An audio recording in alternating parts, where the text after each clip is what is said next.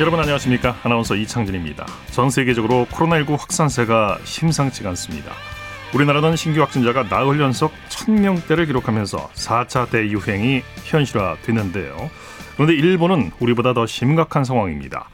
도쿄올림픽 개막이 채 2주도 남지 않은 상황에서 일본 내 코로나19 확진자 수가 급등세를 보이자 일본 정부가 긴급 사태를 발표했고요.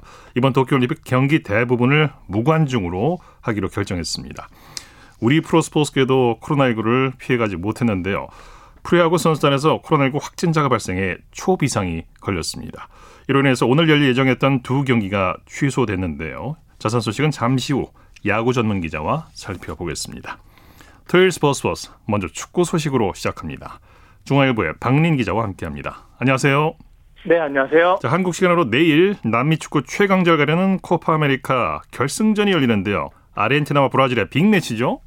네, 그렇습니다. 그 아르헨티나와 브라질이 한국 시간으로 내일 오전 9시에 브라질 리우데자네이루에서 우승을 두고 다투거든요. 네. 아르헨티나는 4강에서 승부차기 끝에 콜롬비아를 꺾고 올라와서 무려 28년 만에 또 우승에 도전을 하고요.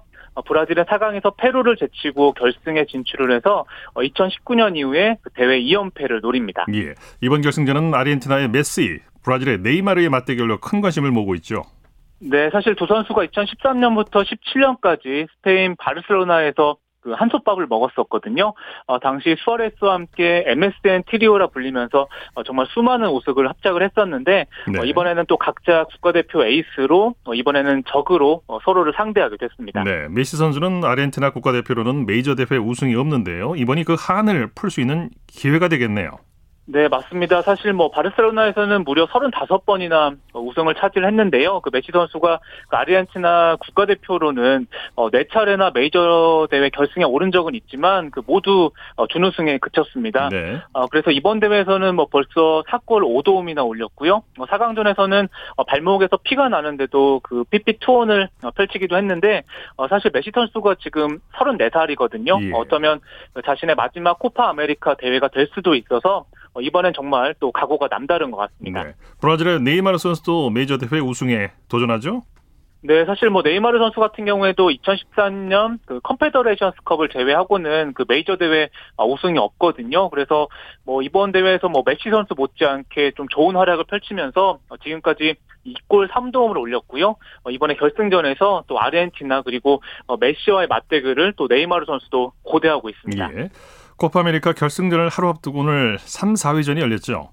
네, 3, 4위전에서는 콜롬비아가 페루를 3대2로 꺾었습니다. 특히 콜롬비아의 디아스 선수가 2대2로 맞선 후반 추가 시간에 정말 그림 같은 오른발 중거리 슛으로 극적인 결승골을 뽑아냈고요. 네. 디아스 선수가 또 이번 대회를 통해서 정말 좋은 모습을 보여주면서 유럽 빅클럽들로부터 또 관심을 받고 있습니다. 네. 하루 간격으로 또 월요일 새벽에는 유럽 축구 최강자를 가리는 유로 2020 결승전이 열리죠?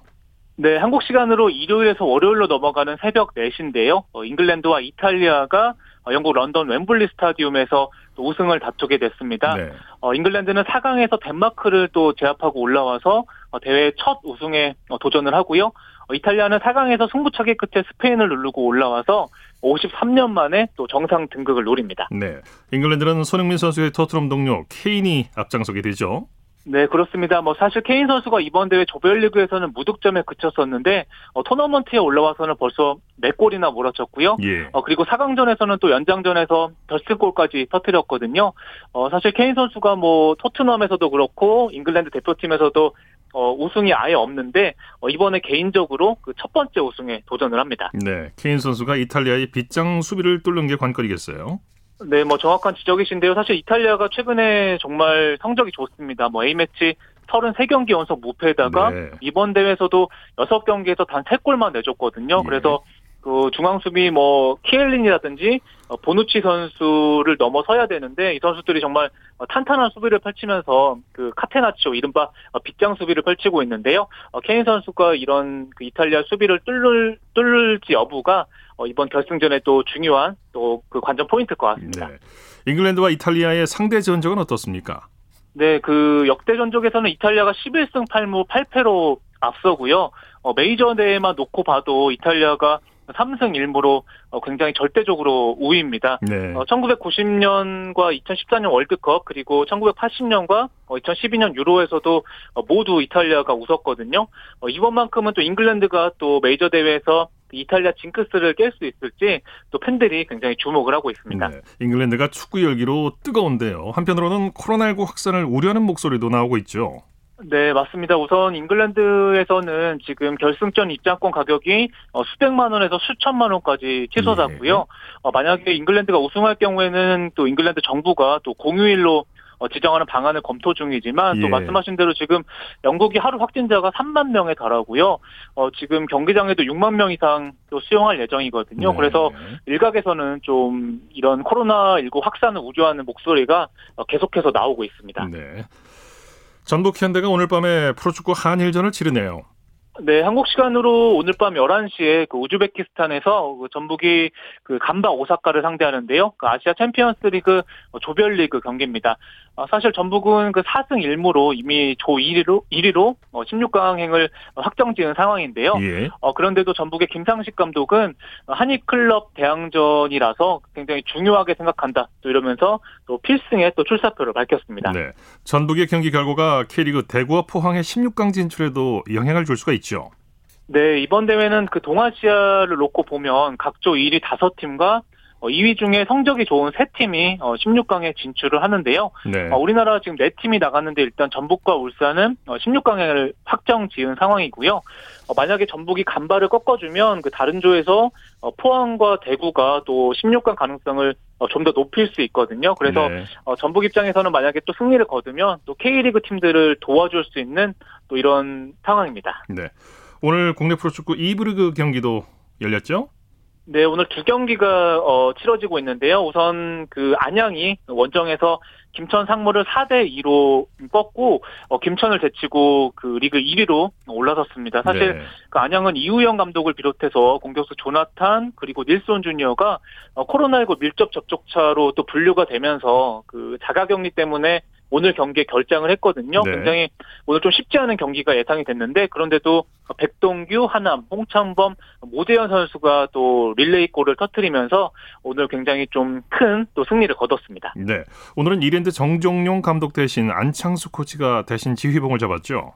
네, 맞습니다. 이랜드가 오늘 오후 8시부터 그 대전과 원정 경기를 치르고 있는데요. 뭐 사실 말씀하신 대로 지금 주중에 그 이랜드의 김희호 코치가 갑작스럽게 세상을 떠나는 일이 있었습니다. 예. 그래서 이랜드의 정종용 감독이 뭐 장례식도 잘 그 지켰고요. 그런데 좀 충격이 좀 가시지 않아서 구단과 상의 끝에 일단 이번 경기는 불참을 했고 대신에 임창수 그 코치가 일단 감독 대행으로 임시 지휘봉을 잡았습니다. 네. 이랜드는 지금 벤치에 또 김 코치의 이름이 적힌 유니폼을 내걸었고요.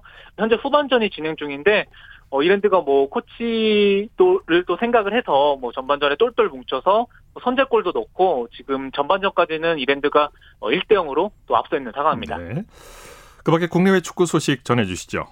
네, 유럽에서도 손흥민 선수의 또 거취를 주목을 하고 있습니다.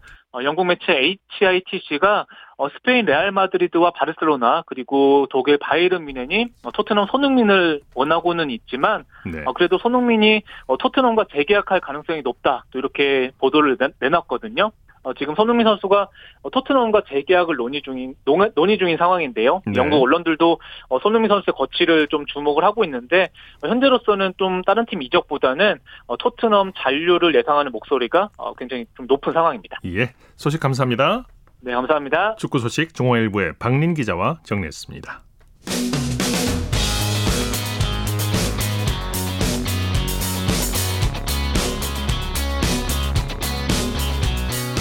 따뜻한 비판이 있습니다.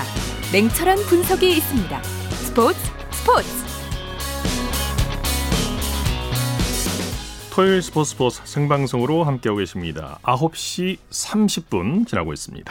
이어서 한 주간의 해외 스포츠 소식 정리합니다. 월드 스포츠 연합뉴스 영문뉴스부의 유지호 기자와 함께합니다. 안녕하세요.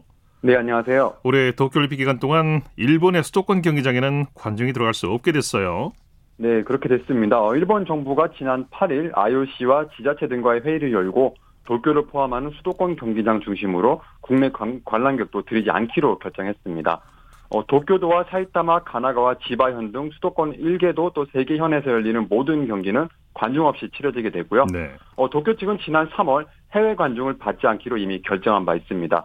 올림픽이 총 42개 경기장에서 열리는데 대부분이 이 수도권 4개 지역에 집중되어 있고요. 또 미야기, 후쿠시마, 이바라키, 시즈오카 현 등 4개 지역에선 수용 정원의 50% 범위에서 최대 1만 명까지 입장을 허용할 계획입니다. 네. 앞서 일본 정부는 12일부터 8월 22일까지 도쿄 지역의 네 번째 긴급 사태를 발효하기로 했는데요. 이는 올림픽 전 기간을 포함합니다. 네, 이렇게 되면 관중 입장이 가능한 종목이 있습니까? 네, 일단 야구, 축구 정도밖에 되지 않을 것으로 보이는데요. 이 33개 정식 종목 중에 도쿄 지역에 25개 경기장이 있고 이 수도권에 들어가는 일부 지역에 이제 9곳이 있습니다. 총 42개 경기장 중에 80%가 수도권에 자리하고 있는데요. 이번 조치로 경기장에 관람객을 들일 수 있는 곳이 미야기, 후쿠시마 등 5개 지역인데 이 지역에서는 축구와 야구를 포함해 소프트볼, 사이클, 또 마라톤, 경보 등이 열립니다. 일부 지역은 앞서 말씀드렸듯이 정원 50% 범위에서 최대 1만 명까지 관중을 받기로 했는데요. 육상과 남녀 축구 조별리그가 열리는 홋카이도의 삿포로는 일단 축구 경기는 모두 무관중으로 진행하기로 9일 밤에 결정했습니다. 예. 일본 내에서는 올림픽 개최에 대한 부정적인 여론이 여전히 강하다면서요.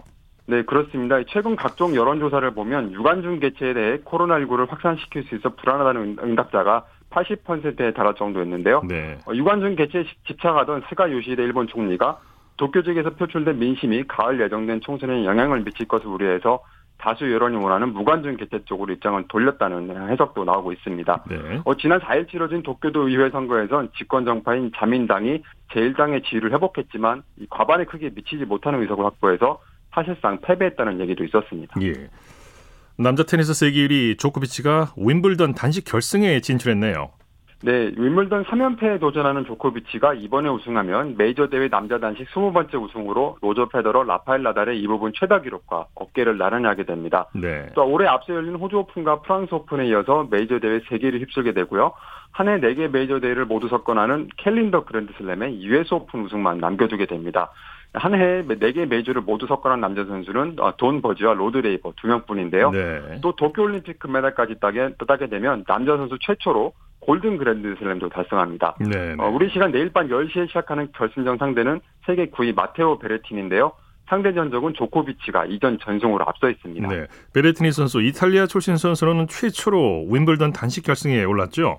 네, 그렇습니다. 또 메이저 대회 전체를 놓고 봐도 이탈리아 선수가 남자 단식 결승에 오른 게 45년 만인데요. 아, 그렇군요. 네, 베레티니의 종전 메이저 대회 최고 단식 성적이 이제 2019년 US 오픈 4강이었습니다. 그런데 올해 잔디 코트에서 11연승을 달리고 있어서 조코비치에게 결코 쉬운 상대는 아닌데요. 네네. 조코비치 역시 결승에서는 어떤 일도 일어날 수 있다면서 베레티니가 올해 잔디 코트 성적도 좋고 서브도 강한 선수라고 경계심을 보였습니다. 네. 한편 결승이 열리는 런던 현지 시간 11일에는 잉글랜드와 이탈리아 간의 유럽 축구 선수권 유로 2020 결승전도 열리는데요.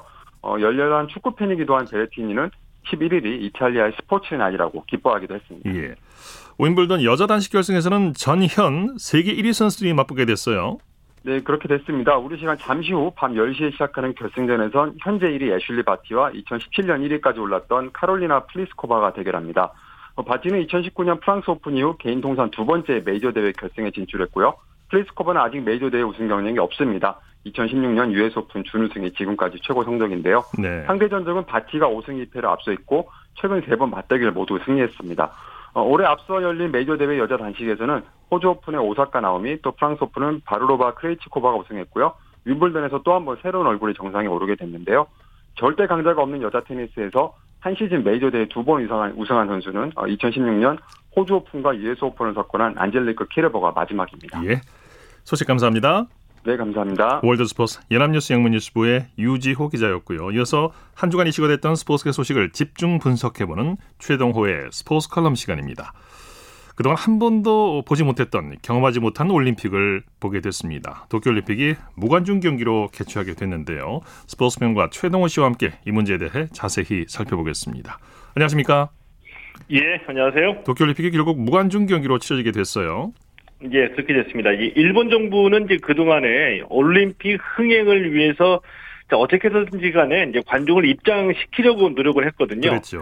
자, 예, 이제 그런데 이 최근 들어서 이 코로나 변이 바이러스가 확산되면서 결국 이 무관중 경기로 올림픽을 치르게 됐습니다. 이제 그제 그 일본 정부하고 IOC하고 도쿄도 이 조직위원회 또 이 국제 패럴림픽 위원회가 5자 회담을 열었거든요. 네. 여기에서 이 도쿄를 포함한 이 도쿄 인근의 4개 광역 지자체에서 열리는 올림픽 경기 모두 다 무관중으로 치른다 결정을 냈고요.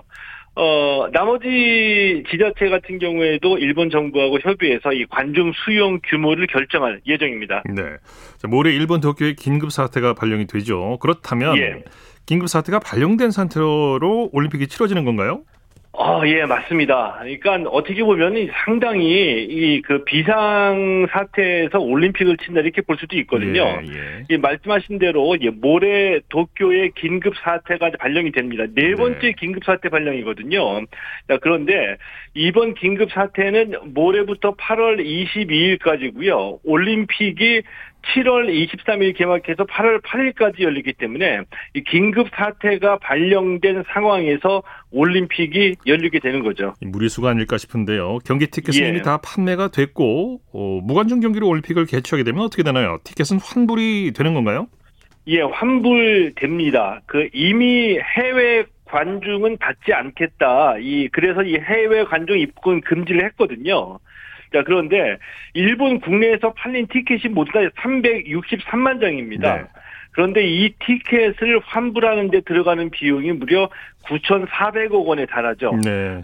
만약에 제가 이 도쿄 조직위원회 관계자라고 한다면은 이 도쿄올림픽이 코로나의 저주에 걸린 게 아닌가 네. 이런 생각이 들 정도라고 생각이 드는데 네. 왜냐하면은 티켓 판매 수익은 조직위 수입이거든요. 그런데 올림픽이 1년 연기되면서 이미 그 추가 비용이 발생해서 상당한 손실을 봤고요. 네. 여기에 또 이 조직위원회 입장에서 보면은 이 가장 큰 수입원인 티켓 수익마저 포기를 해야 되니까 뭐 네. 이런 상황이다 보니까 적자가 눈덩이처럼 불어났다 이렇게 볼 수 있겠죠. 네, 설상가상이군요. 과연 예. 이 올림픽이 안전하게 치러질 수 있을지 걱정이 되는데 전 세계에서 선수단과 관계자가 도쿄로 모였다가 다시 또 전 세계로 흩어질 텐데 올림픽 방역을 믿어도 될까 모르겠어요. 이 올림픽 방역을 좀 믿고 싶은데 현실적으로 보면은 좀 믿기 어려운 면이 드러나서 그렇죠. 좀 더욱더 우려가 되는 상황이라고 볼 수가 있거든요. 네. 왜냐하면은 그 이미 일본의 방역 시스템에 구멍이 뚫린 게 아닌가 이런 생각이 들 정도로 여러 가지 그 확진자가 지금 나타나고 있습니다. 네. 이 대표적인 예로 이 선수촌에서 근무하시는 분, 또 이 조직위원회에서 근무하시는 분을 포함해서 올림픽 관계자 중에서만 이미 확진 판정을 받은 분이 12명이나 되거든요. 네네. 또 여기에다 이 해외에서 입국한 선수단 가운데 우간다, 세르비아 선수단에서 확진자가 발생했고요. 이 올림픽 때 일본에 입국하는 참가 선수만 13,000여 명이 되고 이 관계자까지 합치면은 8만여 명이 일본에 들어옵니다. 네. 이 가운데 확진자가 또 발생하지 않는다고 보장할 수는 없다라고 봅니다.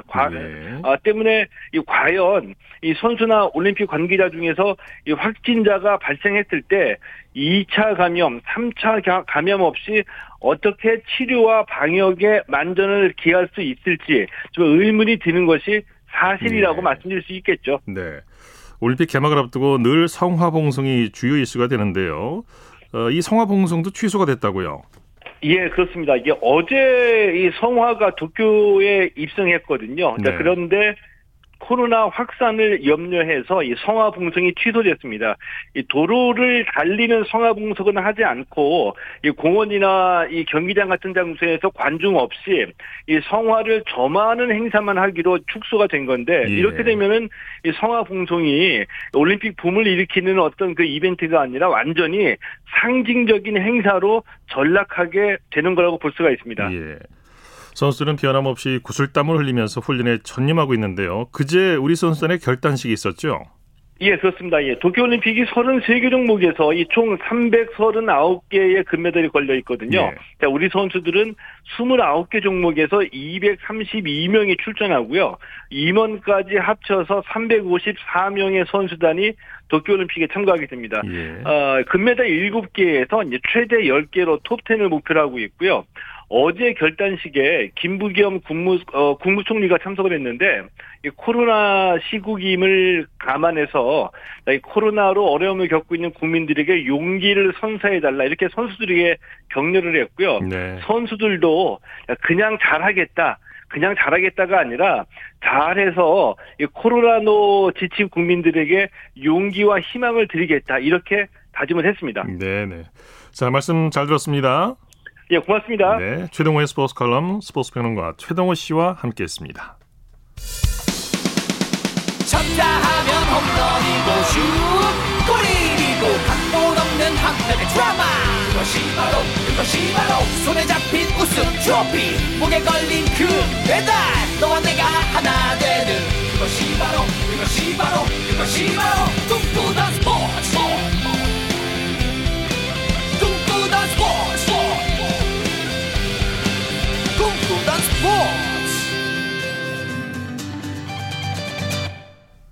토요일 스포츠 생방송으로 함께하고 계십니다. 9시 41분 지나고 있습니다. 이어서 우리에게 환희와 감동을 안겨준 스포츠 스타들의 활약상을 살펴보는 스포츠를 빛낸 영웅들 시간입니다. 정수진 리포터와 함께합니다. 어서 오십시오. 네, 안녕하세요. 자, 오늘은 누구를 소개해 주시겠습니까? 네, 2020 도쿄올림픽이 개막이 2주 정도가 남았는데요. 네. KBS 올림픽 중계 해설위원으로 마이크를 잡은 분들 중에 여홍철 체조 해설위원이 있습니다. 네. 특히 이번에는 아버지로서 딸 여서정 선수가 뛰는 첫 올림픽 해설을 맡게 된 건데요. 네. 오늘은 체조 여홍철 선수의 이야기를 함께 하려고 합니다. 얼마나 가슴 설렐까요? 그럼요. 네. 떨리기도 하실 거예요. 그렇죠. 네. 여홍철 선수 하면 원조 도마의 신이죠. 네. 88년부터 2000년까지 국가대표 체조 선수였고요. 특히 여홍철의 이름을 강렬하게 남긴 건 도마 기술입니다. 여일로 알려진 여홍철 기술은 손을 짚고 몸을 비틀어서 세 바퀴를 도는 고난도 기술이고요. 네. 그리고 여이로 불리는 여홍철이는 공중에서 몸을 펴서 두 바퀴 반을 비틀고 착지하는 고난도 기술입니다. 네. 이렇게 자신의 이름을 딴 기술을 두 개나 등재했고요. 이 기술은 지금까지도 국제대회에서 사용되고 있습니다. 네. 네. 여홍철 선수가 언제부터 체조를 시작했습니까? 네, 초등학교 4학년 때 시작을 했는데요. 원래는 야구를 하고 싶었지만 다니던 학교에 야구부가 없어지면서 그 기회를 잃어버렸고 그러면 무협 영화를 좋아하니까 하늘을 나는 동작을 해보고 싶어서 체조부에 들어갔습니다. 그런데 중학교 때까지는 그렇게 잘하는 선수는 아니었고요. 고3 때 처음으로 국가대표에 뽑혔는데 국제대회에서 처음 우승을 한 건 91년 셰필드 유니버시아드 대회의 도마에서였고 네. 이후에 93년 버팔로 유니버시아드 대회에서는 은메달을 획득했습니다. 점점 이제 두각을 나타내기 시작한 거죠. 네. 자, 그러면 91년 7월 20일과 93년 7월 14일 이 두 개의 뉴스를 KBS 9시 뉴스에서 들어보시죠. 영국 셰필드에서 열리고 있는 하계 유니버시아드 대회에서 남자 체조의 여홍철 선수가 우리나라 첫 금메달을 따냈습니다. 유니버시아드 대회 소식을 최동철 특파원이 종합해드립니다. 우리나라 첫 번째 금메달의 주인공은 예상하지 않았던 남자 체조 뜀틀에서 여홍철 선수가 차지했습니다. 여홍철 선수는 공중 돌기와 완벽한 척추로 금메달을 목에 걸었으며 남자 철봉에서도 임금기 선수가 동메달을 추가했습니다. 하계 유니버시아드 대회 체조 경기에서 우리나라의 여홍철과 한나정이 각각 은메달과 동메달을 획득했습니다. 미국 버팔로에서 심재철 특파원이 보도합니다. 아쉬운 은메달이었습니다. 여홍철 선수는 체조 남자 도마 경기에서 최고 난도의 기술로 금메달에 도전했으나 벨로루시 공화국의 비탈리 세로브에 패해 은메달에 머물렀습니다. 제가 착지만 좀 나왔으면 좋은 성적이 나왔을 건데 생각도 들고요. 그 이번 계기로 인해서 내년 세계선수권대회하고요. 아시안게임이 있으니까 더 많이 열심히 해가지고 좋은 성적이 내겠습니다. 네. 네. 93년에 금메달을 따지 못하면서 다음 해에 있을 대회에 더 잘하겠다는 고된 결심을 하게 되는데요. 네. 특히 94년 히로시마 아시안게임을 앞두고는 여홍철 이 기술도 선보였고 그러면서 94년 히로시마 아시안게임에서 금메달을 획득합니다. 네. 네. 이렇게 국제대회 성적이 좋다 보니까 2년 후에 있을 올림픽에서도 금메달을 딸 것이다 이런 네, 기대가 높았었죠. 맞아요. 그 96년 애틀랜타 올림픽 체조에서 한국 최초로 금메달을 기대하게 했고요. 당연히 세계 최고 수준의 기술을 구사하는 여홍철이 금메달을 따낼 거라는 예상이 지배적이었습니다. 예. 드디어 결전의 날 여홍철 선수의 움직임 하나하나에 많은 분들의 시선이 모아졌고요. 여홍철 선수는 화려한 공중회전을 한 후에 착지를 합니다. 하지만 착지할 때 다리가 뒤로 한 발짝 물러나고 말았고요. 2차 시기도 착지하는 순간 한 발짝 크게 뒤로 물러나면서 흔들렸습니다. 네네. 결국 러시아의 알렉세이 네모프에게 밀리면서 금메달이 아닌 은메달을 목에 걸게 되는데요. 관련 내용 96년 7월 25일 KBS 9시 뉴스에서 들어보시죠. 당초 우리 체조 사상 첫 금메달을 안겨줄 것으로 기대했기 때문에 다소 아쉬움은 없지 않지만 여홍철 선수는 체조팀 들 부문에서 은메달을 획득함으로써 한국 체조의 가능성을 다시 한번 확인해줬습니다. 이 소식 올림픽 특별 취재반의 이유진 기자가 전해드립니다. 출전 선수 7명 가운데 기술과 도약에서 단연 최고의 기량을 보였던 여홍철은 고질적인 약점으로 지적됐던 착지 불안을 극복하지 못했습니다. 첫 번째 시기에서 9.8대의 높은 점수를 받았지만 두 번째 착지에서 뒤로 4번이나 밀리는 실수로 금메달에서 멀어졌습니다. 올 세계 선수권 팀틀에서 2위를 차지했던 여홍철은 올림픽에서도 러시아의 네모프에게 져 은메달을 차지했습니다. 고생을 너무 많이 했기 때문에 일도 못 앉겠고 선생님도 고생 많이 하셨는데 너무 미안해요. 여홍철은 애틀랜타에서 아쉽게 금메달을 놓쳤지만 다음 시드니 올림픽에서 다시 한번 세계 정상에 도전하겠다는 각오를 보였습니다. 기대했던 여홍철 선수는 비록 금메달을 얻지는 못했지만 한국 체조도 얼마든지 세계 정상에 오를 수 있다는 충분한 가능성을 보여줬습니다. 네, 아쉽게 은메달에 머물렀는데 사실 더 많은 착지가 반 이상이죠. 네, 특히 그 여홍철이라는 기술은 착지가 워낙에 힘들기 때문에 네. 아쉬움이 컸을 것 같아요. 예. 울면서 너무 아쉽다라는 말을 했는데 그래도 대한민국 최초로 체조에서 올림픽 은메달을 딴 거였습니다. 그리고 그 금메달의 한은 2012년 런던 올림픽 때 양학선이 금메달을 따면서 그 한을 풀어주게 되는데요. 그때 여홍철이 KBS 해설위원이었는데 마치 자신이 금메달을 딴 것처럼 예. 감격하면서 눈물을 흘렸습니다. 캐스터가 네. 눈물을 흘리면서 꼬라했던 모습이 기억이 나는데. 그러니까요. 아무튼 여홍철 선수는 이제 한국 체조계에 큰 획을 그었어요. 네, 특히 대한민국 최초로 아시안게임 2연패를 달성했는데요. 94년 히로시마 아시안게임에 이어서 98년 방콕 아시안게임에서도 금메달을 목에 걸었습니다. 예. 관련 내용 98년 12월 10일 KBS 9시 뉴스에서 들어보시죠. 개막 닷새째로 접어든 방콕 아시안게임에서 우리나라가 체조와 태권도 등에서 또 금메달 4개를 따냈습니다. 오늘의 아시안게임 소식 방콕에서 배재성 기자가 전해드립니다. 우리 선수단의 오늘 첫 금메달을 안긴 선수는 남자 체조의 여홍철. 팀틀의 1인자답게 여홍철은 가장 어려운 기술로 꼽히는 쿠에로브 동작으로 승부를 걸어 94년 히로시마 대회 우승에 이어 아시안게임 2연패의 영광을 안았습니다. 저희 체조에서 연속 2연패 한 사람이 없거든요. 그에 대해서 대단히 만족스럽게 생각해요. 우리나라 남자 체조의 여홍철이 팀틀에서 금메달을 따내 아시안게임 2연패를 달성했습니다.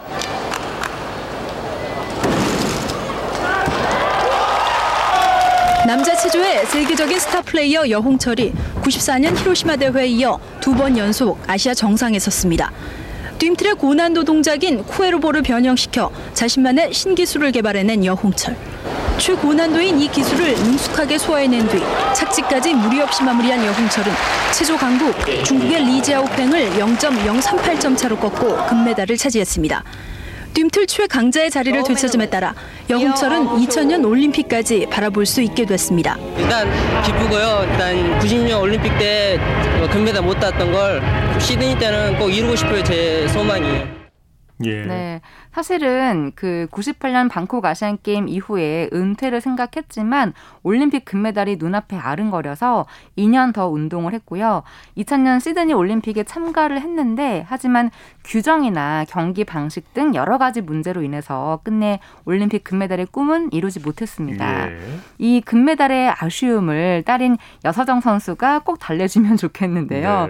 네, 다음 시간에는 여홍철의 은퇴 후의 활동과 부전 여전인 여서정 선수의 이야기도 함께 전해드릴게요. 예. 네. 스포츠를 빛낸 영웅들 정수진 리포터와 함께했습니다. 수고했습니다. 네, 고맙습니다.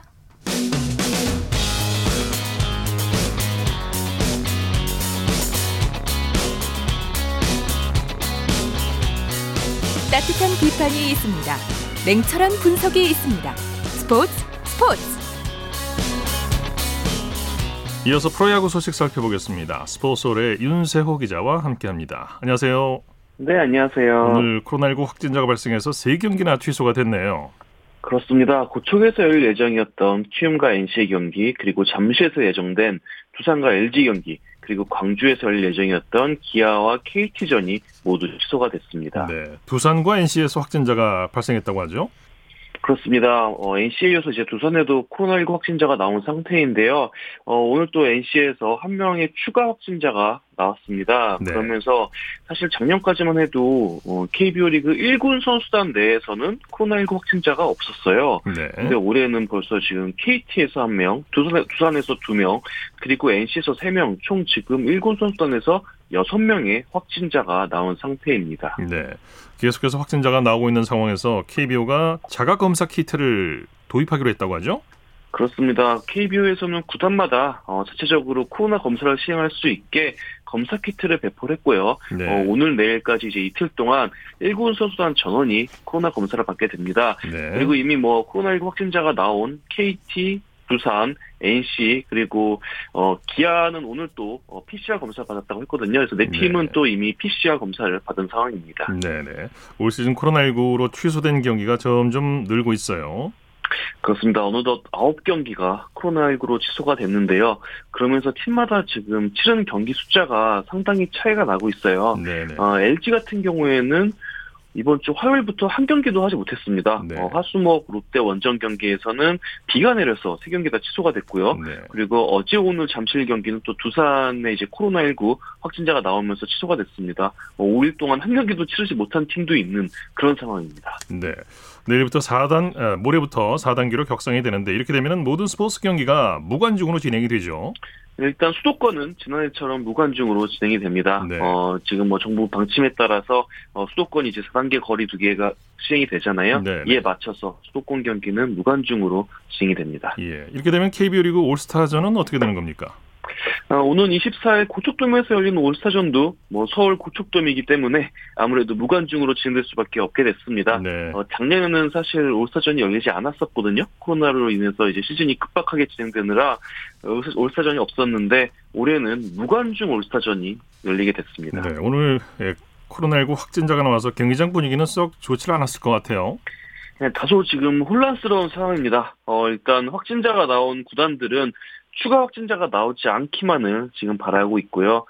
KBO에서는 일단은 144경기 정규 시즌을 다 예정대로 치르고 포스즌도 치른다는 입장이에요. 네. 근데 이 경우에는 또 계속 경기가 취소되고 있기 때문에 시즌이 길어질 수밖에 없거든요. 네. KBO는 만약의 상황에 대비해서 작년에도 이제 11월까지 한국 시리즈가 다 열리긴 했는데 고척돔을 빌려가지고 이제 따뜻한 고척돔에서 한국 시리즈와 포스시즌을 다 치르는 그런 것도 고려를 하고 있는 상황입니다. 네. 오늘 열린 경기 살펴보죠. 인천에서는 한화가 SSG에게 기분 좋은 역전승을 거뒀네요. 그렇습니다. 양 팀이 오늘 참 치열한 경기를 했는데요. 하나가 SSG에 3-1로 승리를 했습니다. 네. 승부가 어디서 갈렸습니까? 4회 초에 하나가 정말 기중함 점수를 뽑으면서 역전을 했습니다. 조한민 선수의 적시타와 최인호 선수의 희생플라이로 2-1로 역전을 했고요. 또 하나 선발투수 김민우 선수도 6이닝 1실점으로 호투를 했습니다. 네. 그리고 9회에 또 정은원 선수가 밀어내기 볼넷을 올리면서 하나가 세기 점수를 따냈습니다. 네, 오늘 수훈 선수를 꼽는다면요? 역시 하나의 선발투수 김민우 선수를 꼽고 싶어요. 예. 국가대표로 선발된 투수인데 정말 태극마크에 어울리는 그런 호투를 펼쳤습니다. 네. 만만치 않은 SSG 타선인데 마지막 또 6회에는 말로 위기로 몰렸거든요. 하지만 말로에서도 로맥 선수를 삼진으로 잡으면서 자신이 국가대표 투수라는 그런 자격을 또 보여줬습니다. 네. 대구에서 열린 롯데와 삼성의 경기는 비 때문에 중단됐다가 다시 재개됐네요. 그렇습니다. 갑자기 거세게 내린 비로 인해서 4회 초에 경기가 중단이 됐고요. 예. 거의 2시간 정도 경기가 중단이 됐어요.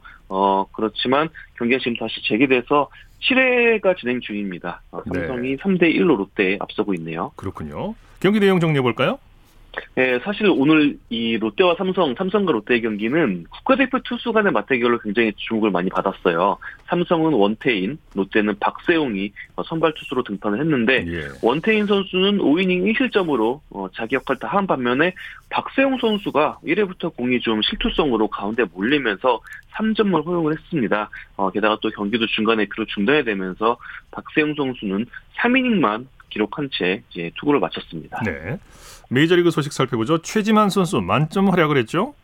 그렇습니다. 템파베이 최지만 선수 오늘 토론토와 경기에서 2번 타자 1루수로 출장을 했고요. 3타수 1안타 3타점 1볼넷 1사구로 3차례 또 출루를 했습니다. 네. 출루 머신다운 활약을 했는데 템파베이도 최지만 선수의 활약을 앞세워서 7대1로 승리했습니다. 네, 최지만 선수의 활약에 현지 반응이 뜨겁다면서요. 최지만 선수가 이런 좀 세레머니가 굉장히 크고 시원시원해요. 네. 그래서 템파베이 팬들도 굉장히 최지만 선수를 좋아하는데 오늘 메이저리그 공식 홈페이지에서는 최지만 선수가 6회 적시타를 때리고 세리머니하는 모습이 메이저리그 홈페이지에 이제 그 영상이 메인에 올라왔습니다. 네. 그만큼 최지만 선수가 좀 인기도 많이 받고 있습니다. 네. 류현진 선수의 랭킹이 100위권 밖으로 밀렸네요. 네, 미국 스포츠 전문 매체인 ESPN이 이제 매달 선수 랭킹을 매기는데요. 류현진 선수가 102위에 올랐습니다. 예. 올해 들어서 처음으로 100위 밖으로 밀린 류현진 선수인데 5월까지만 해도 류현진 선수의 순위가 48위였어요. 그리고 선발 투수 중에는 거의 탑10 안에 드는 그런 수준급 투수로 인정을 받아왔는데 네. 최근 좀 부진이 아무래도 영향을 끼치면서 100위 밖으로 밀려났습니다. 이건 모든 포지션을 망라한 거죠? 그렇습니다. 모든 네. 포지션을 통틀어서 랭킹을 매깁니다. 네. 전체적인 성적은 어떻습니까? 일단 류현진 선수 전반기를 마감을 했습니다. 전반기를 17경기 등판을 했고요. 네. 8승 5패, 평균자책점 3.56으로 전반기를 마쳤는데 사실 지난 2년 동안 류현진 선수 평균자책점이 2점대였어요. 네. 워낙 실점을 적게 하는 워낙 메이저리그에서도 이제 인정받는 에이스 선발 투수였는 걸 돌아보면은 올해 전반기는 좀 아쉬움이 남긴 합니다. 네. 특히 6월부터 패스트볼 제구가 좀 안 되고 또 체인지업이 잘 구사가 안 되면서 고전을 했던 그런 모습이 있었습니다. 예. 에인절스의 오타니 선수 또 홈런을 쳤네요. 네, 지금 메이저리그의 주인공은 LA 에인절스 오타니 쇼이라고 해도 과언이 아닐 것 같습니다. 네. 오늘 시애틀과 원정 경기에서 이번 지명타자로 출장해서 시즌 33번째 홈런을 기록을 했는데요. 네. 타구 속도가 무려 188km고요. 비거리는 141m였습니다. 엄청납니다. 네, 그야말로 그냥 공이 새까맣게 넘어가는 그런 홈런을 쳤는데 네. 이 홈런으로 오타니 선수는 홈런 1위에 올랐는데 홈런 1위를 유지했고요. 홈런 2위 그룹과 5개 차이를 보이면서 지금 네. 동양인 최초의 메이저리그 홈런왕을 조준하고 있습니다. 네, 소식 감사합니다. 네, 감사합니다. 프로야구 소식 스포츠홀의 윤세호 기자와 함께했습니다. 스포츠 오늘 준비한 소식은 여기까지고요. 내일도 풍성한 스포츠 소식으로 찾아뵙겠습니다. 함께해주신 여러분 고맙습니다. 지금까지 아나운서 이창진이었습니다. 스포츠. As the sun goes down in front of me, reminds me where I wanna be.